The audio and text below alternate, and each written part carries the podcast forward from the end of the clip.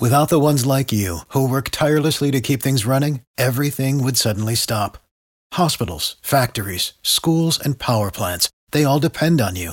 No matter the weather, emergency, or time of day, you're the ones who get it done. At Grainger, we're here for you with professional grade industrial supplies. Count on real time product availability and fast delivery. Call clickgrainger.com or just stop by. Grainger for the ones who get it done. The Tulsa Arts Commission is part of the Tulsa Planning Office. Its main role is to oversee any public matter with, quote, aesthetic implications for the city.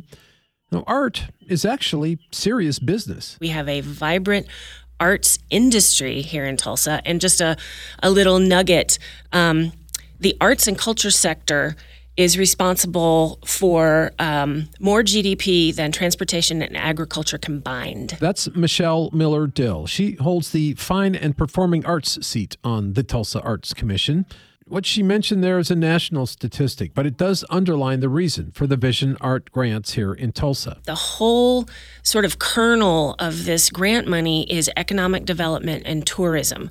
We want to promote economic development and tourism in the city of Tulsa through the arts. Art and culture definitely have a major impact on the local economy. Here on the local level, we're talking um, millions and millions of dollars of revenue, and that translates into thousands thousands of jobs created simply from the arts. Rarely does someone just go to a show and go home. Studies have shown that locally, uh, people typically pay an extra 35 to $40 for a night out in addition to whatever tickets that they've purchased to, say, a BOK or a theater, the TPAC or whatever. Nationally, the average is about 80 extra dollars because you're talking about babysitting, dinner, um, parking, and then that increases by a lot more if you're talking about people who come into town and spend the night. These grants range from a minimum of 5,000 up to as much as $50,000. And there are a lot of organizations out there who can apply. We have broadened the definition of an arts organization to include museums, historical societies, any organization like that. And that is actually in the uh, Vision Arts 5 guidelines. Even individuals or organizations that don't have nonprofit status can participate with a little help. You need to be a 501c3, which is a nonprofit. However, if you are not, you can get a fiscal sponsor. So it's even open. That is a nonprofit. It, that is a nonprofit. And there are several here in town that will serve as fiscal sponsors. It's also possible that several artists or groups could collaborate on a project and apply for a grant that way. Now, there are two more informational workshops scheduled for anyone with questions. And there's a workshop on how to write a grant proposal. And this is actually a great entry grant. We require so much less than, say, a nationally competitive grant because we really want to give this money away.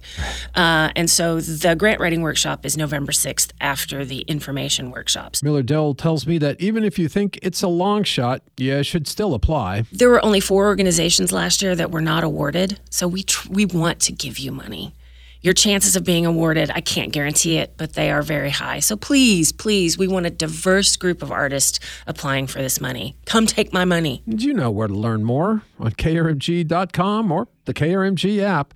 Russell Mills, 1023 KRMG Tulsa's News and Talk. Without the ones like you, who work tirelessly to keep things running, everything would suddenly stop. Hospitals, factories, schools, and power plants, they all depend on you. No matter the weather, emergency, or time of day, you're the ones who get it done. At Grainger, we're here for you with professional grade industrial supplies. Count on real time product availability and fast delivery. Call clickgrainger.com or just stop by. Grainger for the ones who get it done.